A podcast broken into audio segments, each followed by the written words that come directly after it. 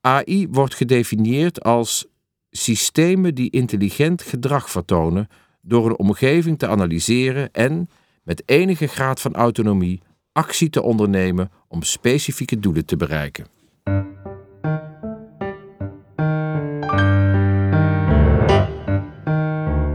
De Theologie-podcast gaat over wat vandaag speelt in kerk en theologie.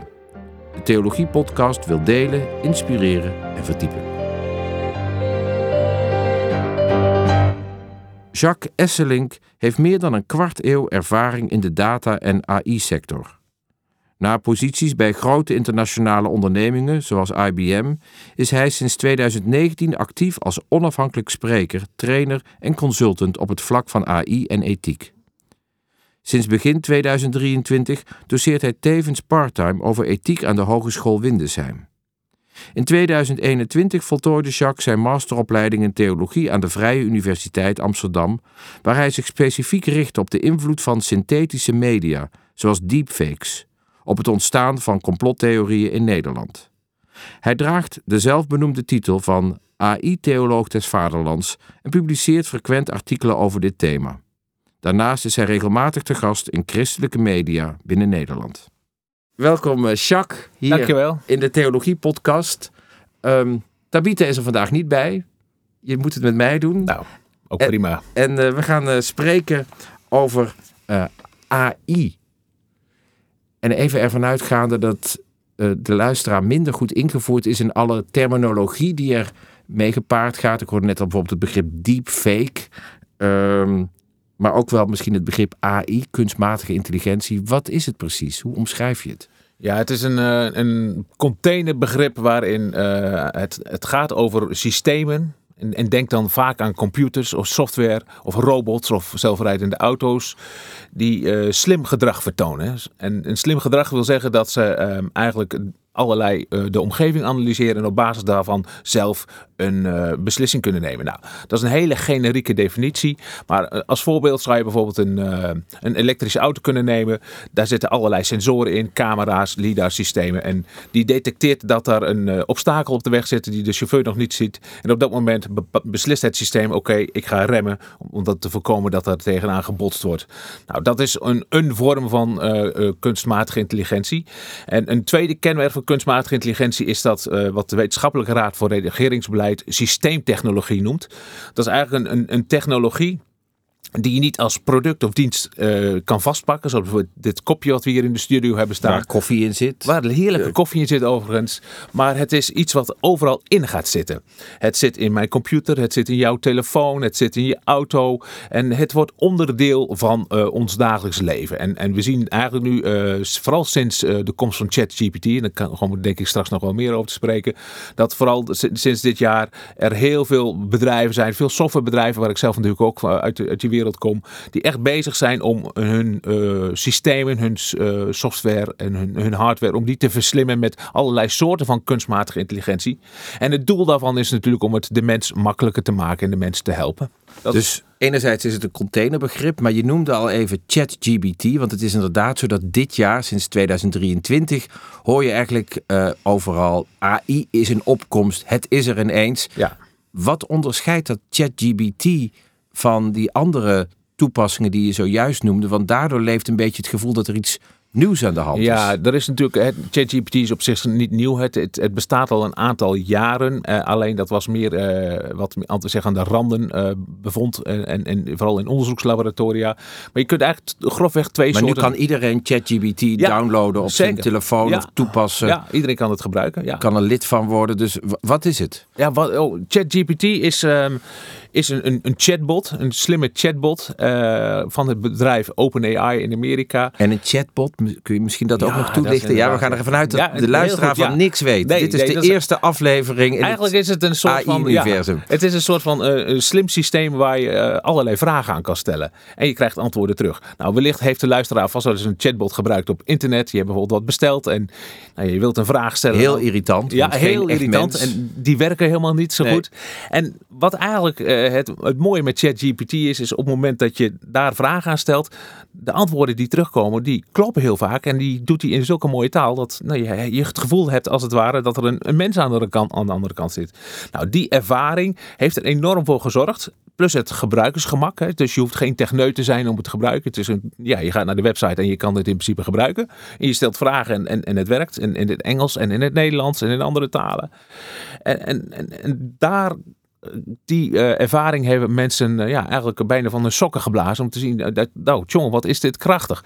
En, en dit is natuurlijk... Uh, kun je voorbeelden geven van vragen die we nu ineens kunnen stellen waar je dan zo'n krachtig antwoord op geeft? Ja, bijvoorbeeld. Nou, nou stel nou voor, jij Pak de, de, introductie die je net van mij hebt voorgelezen en zeg nou, uh, herschrijf dat maar eens, maar doe dat maar in de stijl van Shakespeare. En uh, doe dat dan in, in, in, het, in vertaal tegelijkertijd in het Duits.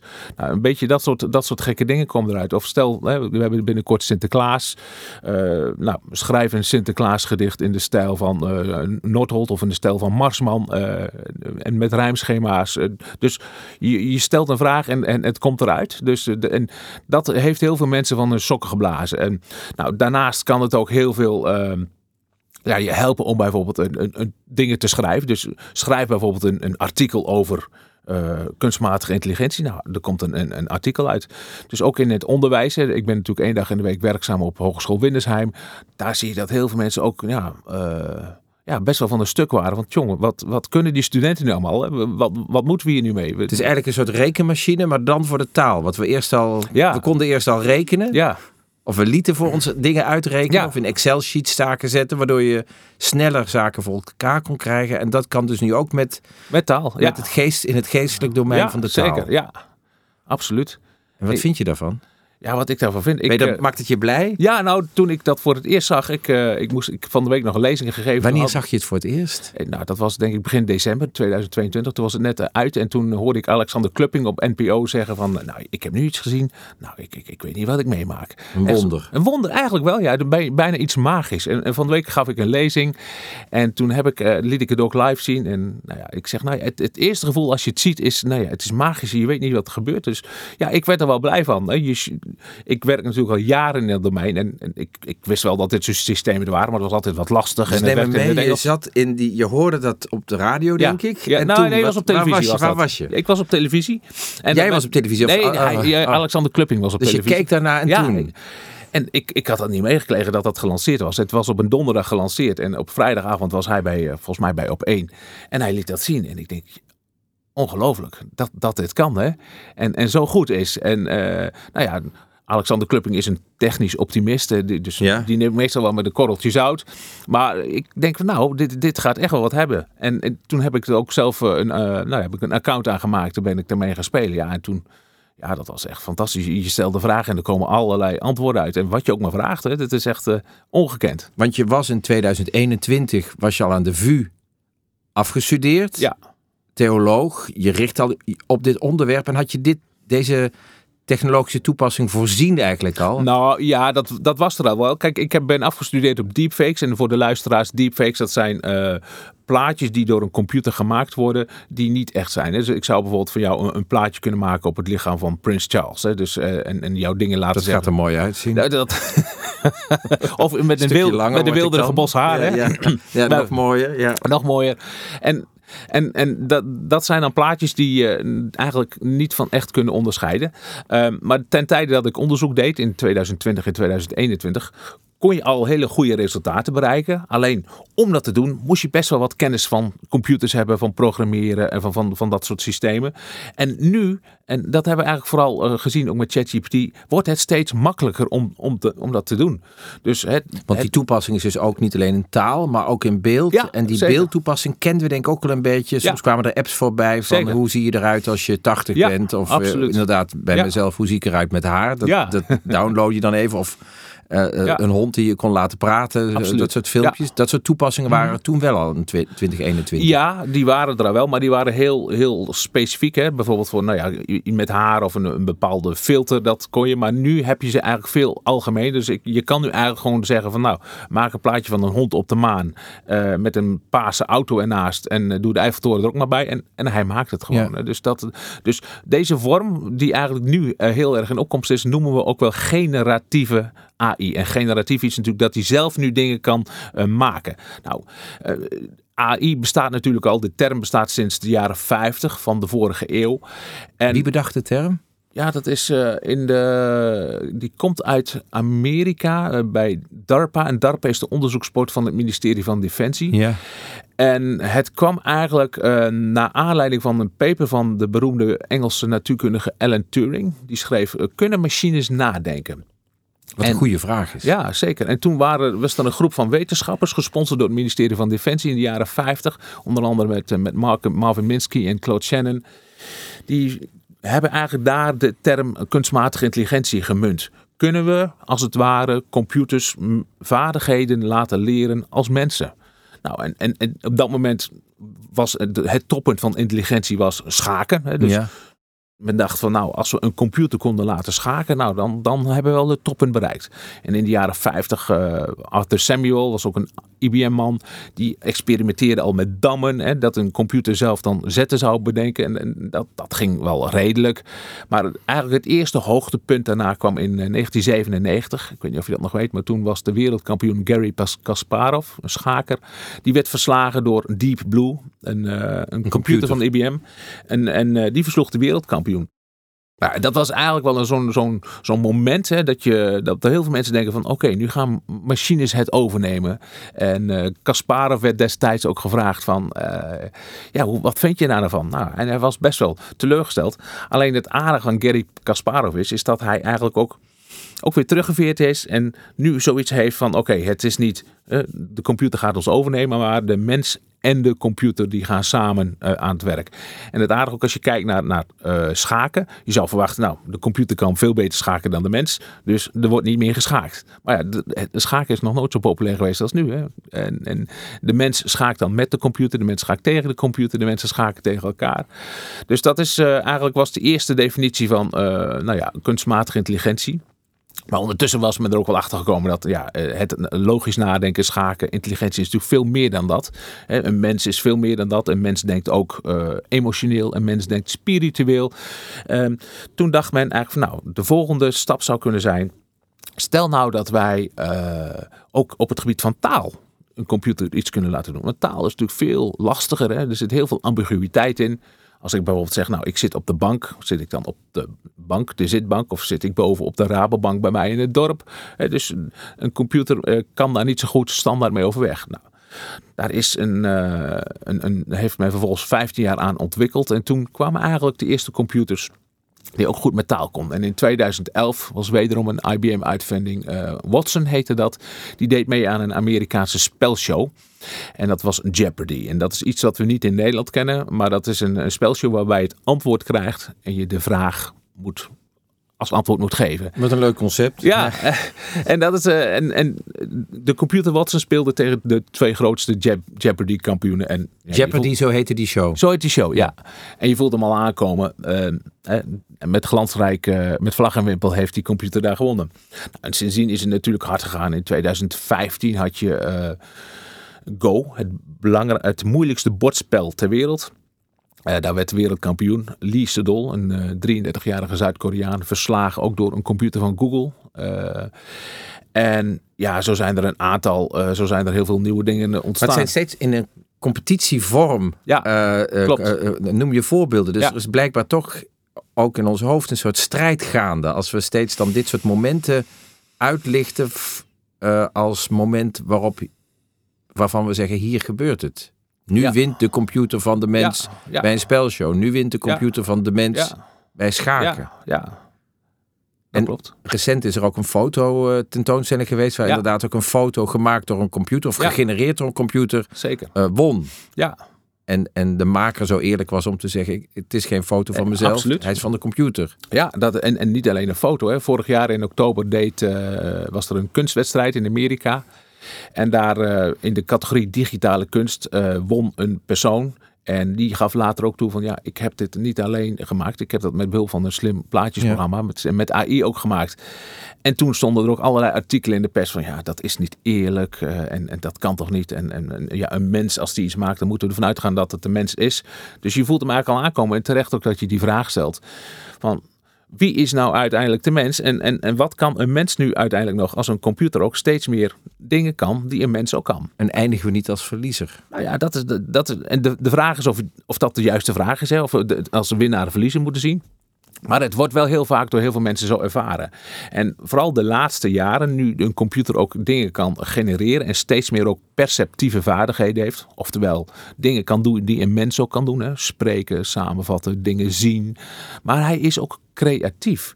En, en, en daar zie je dat er ook nog steeds meer discussies ontstaan. Stel nou voor, ik, stel, uh, ik geef de computer de opdracht, maak een, een plaatje, nou, wat ik zei, van een hond op de maan met, met de Eiffeltoren ernaast. Is dat dan creatief? Technisch gezien wel, want de computer die maakt dat zelf, hè, die stelt iets samen. En dat werkt eigenlijk hetzelfde zoals een, een, een kunstenaar dat zou doen. Uh, tegelijkertijd, ja, vinden wij dat dan ook creatief hè? Als, als, als persoon? Ja. Uh, want in de maatschappij vinden wij iets creatief als een, iemand wat maakt. En we denken gewoon, dat is mooi. Maar kan dat dan ook als een computer ja. dat doet? Nou, en dat is een soort van. Wat je ziet is dat doordat kunstmatige intelligentie steeds slimmere dingen kan doen. En dus steeds meer ook uh, eigenschappen vertoont die een mens doet. Dat heel veel uh, zaken die wij vanzelfsprekend vinden in onze maatschappij. Ja, soms ter discussie komen ja. staan. En nou, wat is bijvoorbeeld creativiteit? Ja. En, en als ik even. Uh, je schetst de, ontwikkeling van de techniek, maar ik ben eigenlijk ook nieuwsgierig naar jouw ontwikkeling. Want je hebt een achtergrond uh, in de techniek, uh, in de uh, informatiekunde. en op een gegeven moment kwam de theologie op jouw pad. Ik ben ook nieuwsgierig, waar gebeurde dat precies en wat was de aanleiding? Ja, dat is een goede vraag. Um, ik, ik, ik werk al 25 jaar in de, in de softwarewereld en uh, heb ik allerlei rollen gehad, commerciële en technische rollen. Op het, en, maar de, de rode draad was altijd uh, slimme dingen doen met data. En, en, computergericht, toch? Ja, computergericht. Ja, en maar ook vooral dat. Ik kan jou dingen vragen van mijn computer werkt niet, kom je even kijken. Nou, nee, dat dan weer niet. Maar het is vooral. ik werkte. Uh, ik heb al vrij snel hulp nodig. Ja, ja, ja, nee, ja. Daar, daar kun je ook ChatGPT van gebruiken, oh, ja, trouwens, ja. hoor. Oké, okay, maar goed. Nee, ik, uh, dit was vooral uh, op het gebied voor bedrijven en organisaties die uh, heel veel data verzamelen als organisatie. En op basis van die data managementinformatie willen hebben om betere beslissingen okay. te kunnen nemen. Dus daar hebben, we, daar hebben wij heel veel software voor gemaakt en verkocht en in ge, geïmplementeerd. Nou, in 2010, uh, toen uh, zat ik bij IBM in een internationale functie. En toen zag je eigenlijk de ontwikkeling al dat, dat er steeds meer data kwam. En dat werd in die tijd ook wel uh, vaak aangeduid als big data. Hè? Ja. Nou, social media ja. en allerlei sensoren. We, er komen een enorme stortvloed van data op ons af. Dus daar moeten we misschien wel wat mee. En nou, die data zijn ook iets waard. Ja, die toch? zijn iets Daar waard. kun je geld mee verdienen. Daar kun je geld mee verdienen, absoluut. Maar je ziet dat heel veel bedrijven en organisaties erop inspeelden. Nou, we willen slimmere dingen doen met die data. En dat hele vakgebied heeft zich eigenlijk uh, in, in, in 10, de laatste 10, 15 jaar ontwikkeld naar wat we dan nu artificial intelligence noemen. Dus er kwamen eigenlijk heel veel data kwam erbij. Uh, er kwam ook heel veel uh, mogelijkheden bij om, om, om, om die software voor relatief weinig geld te kunnen gebruiken. Uh, er kwamen veel mensen bij die dat konden, konden toepassen.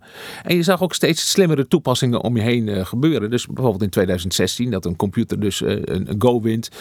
Um, maar waar was jij in dat verhaal? Want jij ging theologie studeren. Ja, dat, was, dat, was, dat kwam later nog. Kijk, ik, ik zag die ontwikkelingen bij IBM, dat, dat we steeds slimmere en mooiere dingen gingen doen met, met de data. En ik werd er heel enthousiast van. Ik, uh, in mijn functie bij IBM was de functie van evangelist. In de IT-wereld is dat, uh, nou ja, dan ga je op het podium staan en dan ga je zeggen, nou, dit zijn de dingen die we kunnen. Kijk eens wat een prachtige dingen die je kan doen. Dus een soort ja. van inspiratiefunctie.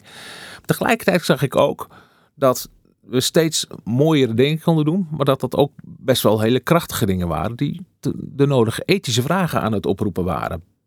Van, uh, ja, stel nou voor dat wij een algoritme hebben en we kunnen voorspellen of iemand uh, een lening krijgt of niet, of dat we iemand gaan toelaten tot een universiteit of niet. Daar zit best wel vraagstukken aan rondom verantwoordelijkheid. En, en ook als je nu eigenlijk de laatste jaren ziet, ook steeds meer vragen van Oké, okay, maar zo'n computer als die slimmer wordt, wat betekent dat dan voor ons als mensheid? En hoe gaan wij daar uh, ons toe verhouden.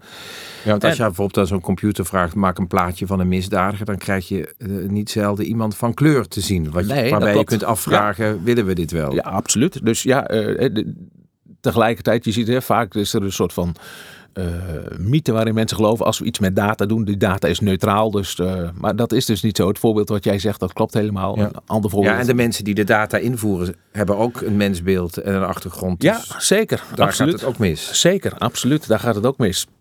Dus je ziet eigenlijk dus dat er eigenlijk onder, onder die, die, die technologische vooruitgang, dat er steeds meer ethische vragen achterweg komen.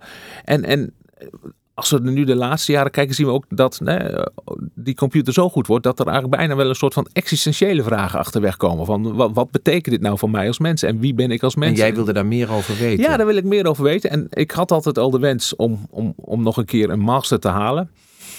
En uh, ik dacht, nou, dan, dan, dan ga ik uh, theologie studeren, want dat wil, wilde ik graag. En ik ga me daarbij dan specialiseren op nou ja, ethiek en, en, en theologie van nou ja, de, de digitale wereld en, en kunstmatige intelligentie, wat dat, wat dat dan betekent. En je was eigenlijk een beetje de tijd vooruit daarin, want de ja. vragen die je vijf jaar geleden misschien stelde, zijn nu nog actueler geworden Absoluut, door de ja. huidige Ja. Uh, manifestatie van die techniek. Absoluut, ja. Dat had ik zelf niet kunnen voorzien dat het zo snel uh, zou gaan lopen. Want je, jij richtte je toen in die studie op deepfake. Ja, dat was mijn afstudeeronderwerp. Ja, ja dus en wat, wat heb je, waarover ging de scriptie? De scriptie ging, uh, dat was bij de onderzoeksgroep Extreme Beliefs hier aan de Vrije Universiteit in Amsterdam. Extreme Beliefs? Ja. Wat, wat, wat, ja, dan denk ik aan sectes. Maar... Nee. Nou ja, het is, uh, dat zijn eigenlijk uh, samenzweringstheorieën. mensen die inderdaad dingen geloven die de mainstream mensen in een land niet geloven. Dus mensen die aan, aan de rand zitten. Is dat midden in de coronatijd? Ja, het staat ook. Dus, ja, absoluut. Dus dat speelt allemaal mee. Dus wat zij daar doen is interdisciplinair onderzoek van, nou, wat, wat hoe komt het nou dat mensen zeg maar, dit soort dingen gaan geloven? En terwijl, hè, terwijl er allerlei wetenschappelijk bewijs is. En, en uh, kunnen we daar zeg maar, vanuit de filosofie, vanuit de psychologie, vanuit de theologie, kunnen we daar nou ja, integraal iets, iets van zeggen. Waardoor we dus zeg maar, ja, uh, wetenschappelijk uh, materiaal hebben waar beleidsmakers wat, ja. wat mee kunnen. nou, wat mij nou interessant leek, is om te kijken van joh, wat doen nieuwe technologie als deepfakes? Hoe, hoe worden die ingezet om bijvoorbeeld, nou ja, door uh, wat we dan bad actors noemen, mensen die inderdaad dat willen gebruiken of misbruiken. Slechte mensen. Slechte mensen die dat willen gebruiken om, uh, nou ja, voor hun doelen. Uh, en mijn bevindingen waren dat, uh, dat de deepfakes uh, heel veel al gebruikt werden, maar dat dat vooral in het, uh, op het gebied van non-consensuele pornografie is. Oftewel. dat is een ingewikkelde term. Ja, dus, nou, dat ga ik ook uitleggen. Dus, dat zijn eigenlijk pornografische plaatjes of, of seksplaatjes waar mensen geen toestemming voor ge gehad hebben. Dus bijvoorbeeld een vrouw die op een, een lichaam geplakt is vanuit wraakacties. Het onderzoek bleek dat... Maar ook kinderporno, dus ook echt misdaad. Je komt dan denk ik in de hele ja, die, slechte kant. Nou, die... Dat, dat, uit onderzoek bleek niet echt, dat, maar dat zal er ongetwijfeld geweest zijn. Maar dat heb ik niet specifiek okay. uitgehaald. Maar het was vooral uh, nou ja, mensen die uh, volwassenen waren. Maar de, de, de toepassingen zeg maar, van deepfakes, in, vooral in 2019, 2020, rond de 90% was vooral pornografisch. Is dat trouwens sowieso, het is een beetje een zijspoor. Ik heb ergens ooit gelezen dat inderdaad heel vaak dit soort toepassingen als eerste tot bloei komen in de pornografie. Nee, dat is helemaal goed. Ja, dat klopt. Uh, ja, dus je ziet eigenlijk de ontwikkelingen van het internet. Uh, dat, ja, dat de, de, de seksindustrie, de pornografie, dat die daar enorm in voorop lopen. Ja. ja. dus als je wil kijken, nou ja, waar, waar gaat het heen op dat vlak, dan is dat, uh, dan is dat een goede graadmeter. Ja. Nee, dat heb je goed geobserveerd. Nou, ik heb het gelezen hoor. Dus ja. Goed gelezen. ik ben niet te kennen.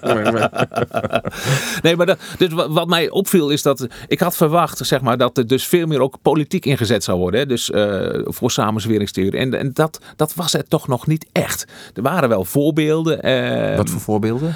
Nou, bijvoorbeeld een, een, een deepfake die ingezet was bij uh, de president van Gabon. Ja. En dat was van de week nog in het nieuws, uh, Ali Bongo.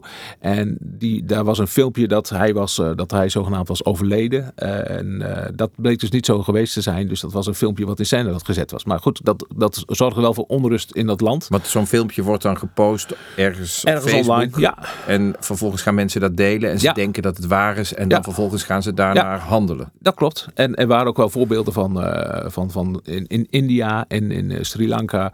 Waarbij nou ja, bepaalde mensen gezegd hebben, nou kijk, we hebben hier een filmpje gefabriceerd, die hebben iets uh, nou ja, gedaan met, met vrouwen of met kinderen. Dus, en daar nou ja, zijn mensen uh, gaan, wraak gaan nemen. Maar goed, de voorbeelden, zeg maar, die, die, waar, die, je moest echt goed zoeken. en wat is dan het verschil tussen fake en deepfake? Ja, dat is een, een, een, technisch verschil. Dat is een goede vraag. Deepfake is eigenlijk een, een woord dat bestaat uit twee woorden. Het eerste woord is voor deep learning. Dat is eigenlijk de soort van techniek die gebruikt wordt vanuit artificial intelligence om plaatjes te maken. En fake, nou ja, dat is natuurlijk van fake. En je hebt dan ook iets wat men eh, cheap fakes noemt, of shallow fakes. Ehm, dat cheap is, fake. Ja, cheap fakes. Dat is een, goedkoop. Nou ja, een makkelijke manier. Makkelijk, ja, een aardig voorbeeld daarvan is eh, Nancy Pelosi, die, dus uh, voorzitter van de, Amerikaanse Senaat. In 2019 was er een filmpje waarbij het leek alsof zij uh, dronken was. Maar wat had iemand gedaan? Die had gewoon dat filmpje genomen en die had haar spraak, zeg maar, wat vertraagd. En dat een beetje uh, zo gemonteerd dat het uh, heel donker en schimmig was. Maar, dus het leek net alsof zij dus dronken was en allerlei dingen uitkraamde die niet klopten. En dat was dus eh, een, een, het effect was hetzelfde als bij een deepfake, alleen de manier om dat te maken was natuurlijk veel, eh, veel makkelijker. Dus dat is een voorbeeld van een cheapfake. En uh, nou, die deepfakes, dus mijn conclusie is vooral geweest dat deepfakes uh, ja, nog niet heel erg ingezet werden voor politieke doeleinden. Omdat het toch nog wel te moeilijk was om, om die dingen goed en, en op een ja, massale manier in te zetten. Oké. Wat was de vraag die jij in die scriptie uiteindelijk in theologische zin stelde? De theologische vraag was vooral. Ehm, ja, de, theologische zat, vooral rondom de, de theologische ethiek. En uh, ik heb heel erg ook gekeken van: oké, stel nou voor dat, dat we in, een, eh, in, in zo'n wereld komen. Wat, wat, hoe moeten we hier dan zeg maar op een eh, verantwoorde manier mee omgaan? En welke, welke waarden staan er op het spel voor, voor, voor ons als, als, als, als maatschappij? Dus de, de theologie zat daar een beetje meer aan, aan de achtergrond. Hè, van wat, wat, wat betekent dit voor ons als mensen? En, en, en, de focus lag vooral op, op, op ethiek.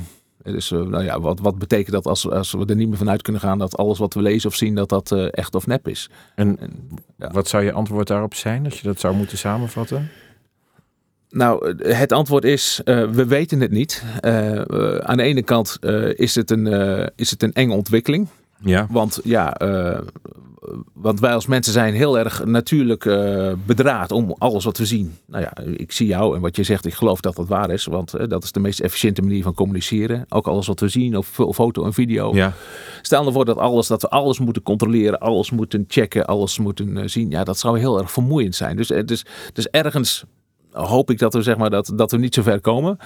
tegelijkertijd ehm, zie je ook dat we als mensen natuurlijk heel erg vaak wel ook, ook al een soort van een rol spelen. Hè? Dus ik speel nu de rol van theoloog en, en, eh, en, thuis ben ik de rol van vader en uh, in de zondag ben ik de rol van muzikant in de kerk. Dus je hebt de, dus we zijn ook al wel gewend om een soort van met, met, met echt en nep te, te spelen. Alleen de manier en het gemak waarop dat nu kan, zeg maar, is, is uh, ja, dat, dat, dat, dat weten we niet. Dus het is iets waar we met vallen en opstaan als maatschappij mee, mee om moeten gaan. En hoe, hoe verhoudt dat zich dan tot een religieus verhaal? Want bij mij komt nu ook de gedachte op, ja, dat wordt ook wel eens in mijn omgeving gezegd, ja, religieus verhaal is net zo fake als fake nieuws. Dat valt ook vaak niet te bewijzen of uh, te verklaren of uh, te verhelderen. Nee.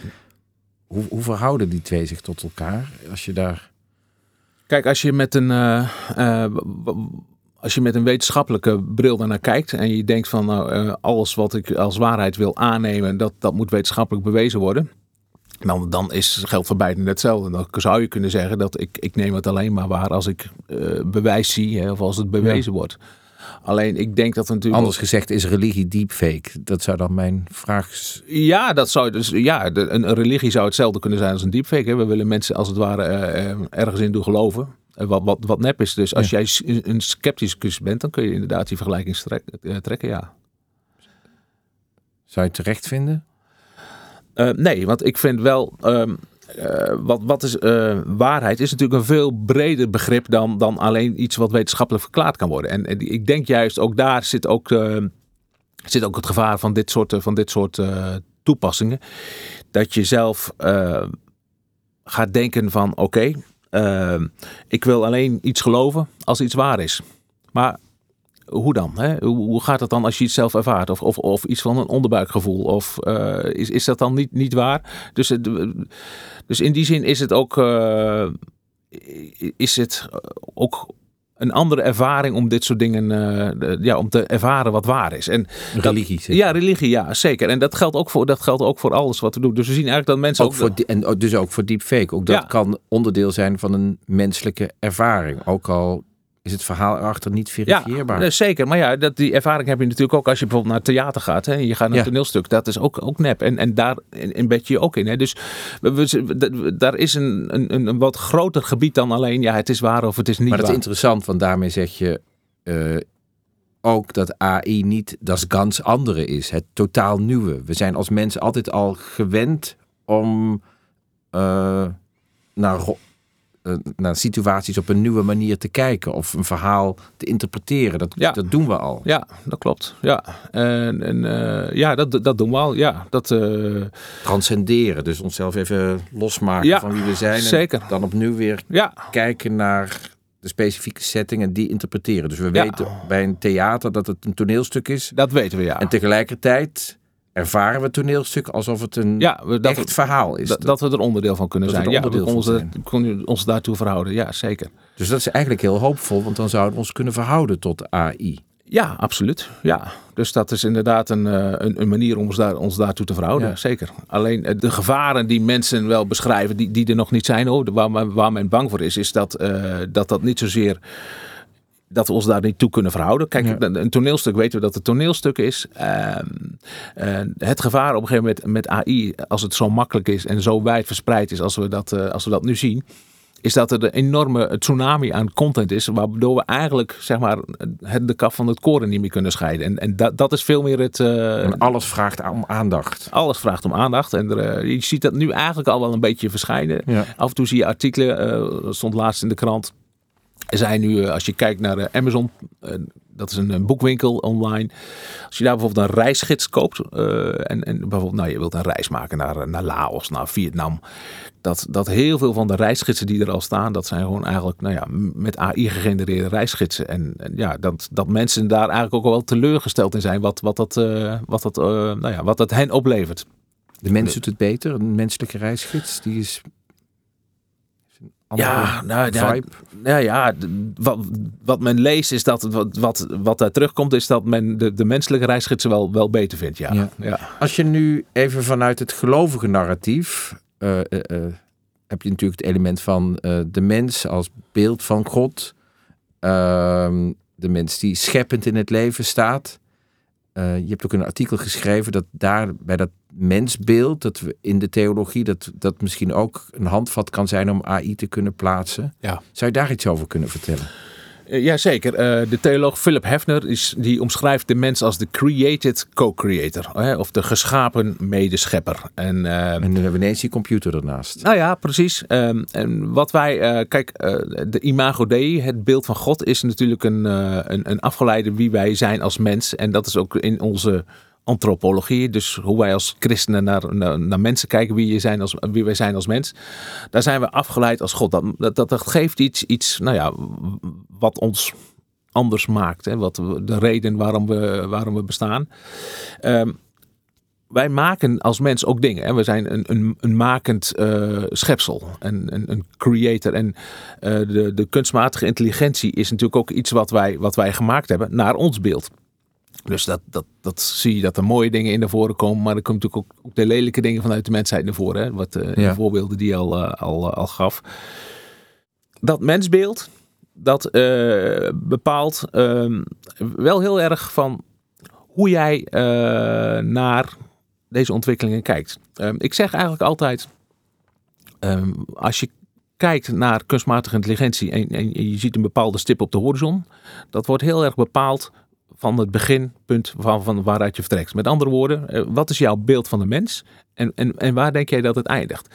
En als je sommige artikelen leest van mensen die uh, de mens bijvoorbeeld zien als een optelsom van een DNA, uh, die de mens niet meer zien als een, een onderdeel van, van, van de wereld, dan zijn die best pessimistisch. Dan denk je, nou, de, de mens bestaat misschien over uh, 200 jaar niet meer. Dan, dan, dan, dan evolueert de, een computer of een AI-systeem, dat is dan slimmer, een intelligenter wezen dan, dan de mens. En dan gaat dat misschien samenvoegen. En, en, dan wordt het... derde, derde speler is het. Ja, een soort derde speler. Misschien wordt het wel ja, ja, een soort een, een, een, een transhumaan. Ja, dus iemand die, een mens en computer die samengaan.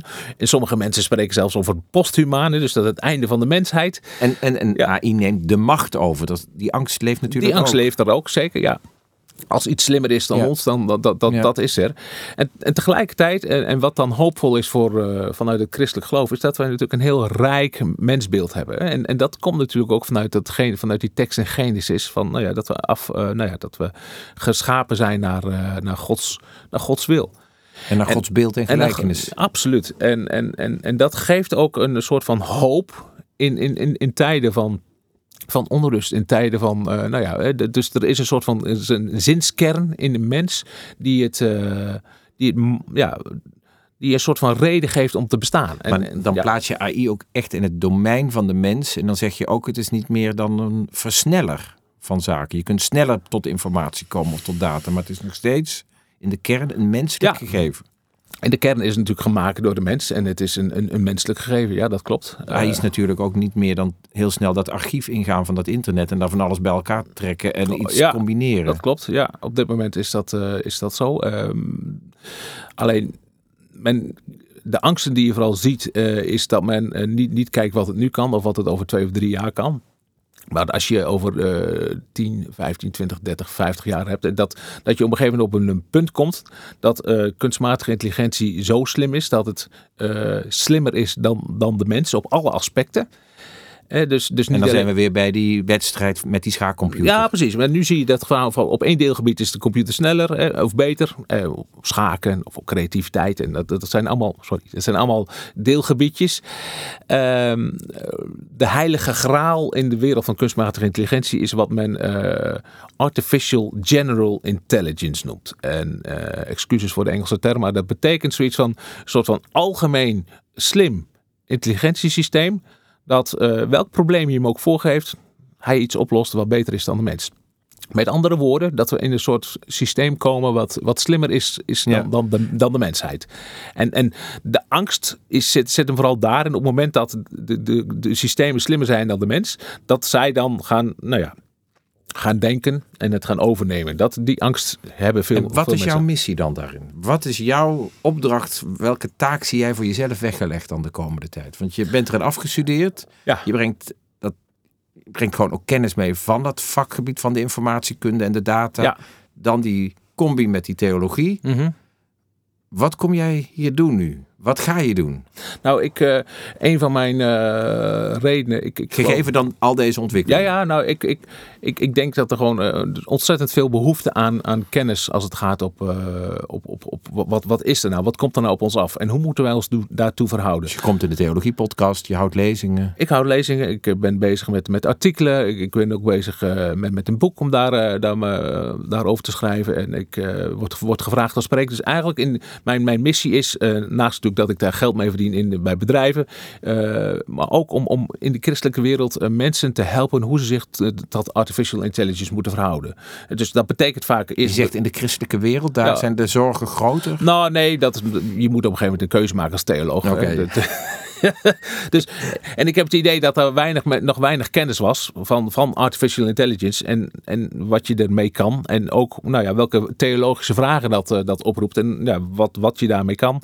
Dus daar uh, zie ik een, een, rol voor mijzelf weggelegd. Omdat ik uit die technologiehoek kom. Ik theologie gestudeerd heb en die twee uh, plekken met elkaar verbind. En je ziet nu langzamerhand, doordat die ontwikkelingen zo snel gaan. En ChatGPT is inderdaad daar een versneller in geweest. Ja. Dat er steeds meer vragen komen. Maar dat er ook steeds meer aandacht ook voor is. Hè. Uh, dus uh, ook bijvoorbeeld aan de Vrije Universiteit is nu uh, iemand die doet onderzoek naar kunstmatige intelligentie en, en theologie. Nou, Maaike Harms is bijvoorbeeld iemand die een boek geschreven heeft over Dank God voor technologie. Die, die, die doet een, een, een PhD op dit moment op, op, op, op dat gebied. Dus er komt wel steeds meer onderzoek naar. Er komen ook steeds meer vragen naar.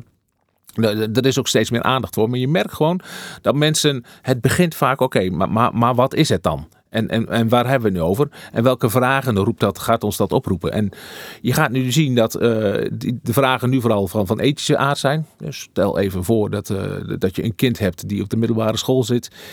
En die komt gezellig aan de keukentafel zitten en zegt: Nou, ik heb een opdracht gemaakt en ik heb een, een 8 ervoor gekregen en ik heb er niks voor gedaan. Ik heb hem met ChatGPT gemaakt. Nou, dan, dan, dan, roept dat al wel vragen op. Hè? Wat, wat, moet je daar nou mee als ouder? Uh, moet je daar wat van zeggen of niet? Uh, uh, tot en met uiteindelijk dat je ook natuurlijk op de langere termijn misschien wel gaat zien dat er, er, banen veranderd te, op de tocht staan of, of, ja. of dingen anders gaan. Dus dat, dat dat misschien ook wel pastorale vragen gaat, gaat oproepen. dus dat zijn zaken waar ik nou ja, mijn steentje aan wil bijdragen en ik me toe, toe geroepen voel. Mooi. Ja, mag ik je bedanken. En graag gedaan. Wil je meer lezen over kunstmatige intelligentie en theologie? Ga dan naar de themapagina theologie.nl/ai. Op deze pagina hebben wij een groot aantal actuele artikelen over dit thema bij elkaar geplaatst. Wist je dat deze podcast onderdeel is van het platform theologie.nl? Een paar duizend theologische blogs, honderden theologische boekrecensies en duizenden theologische artikelen staan voor je klaar om te lezen. Als luisteraar hebben we een leuk aanbod voor je. Lees alles op theologie.nl één maand gratis. Ga naar de site en kies lid worden. Gebruik de code podcast met hoofdletters tijdens je bestelling. Tot ziens op theologie.nl.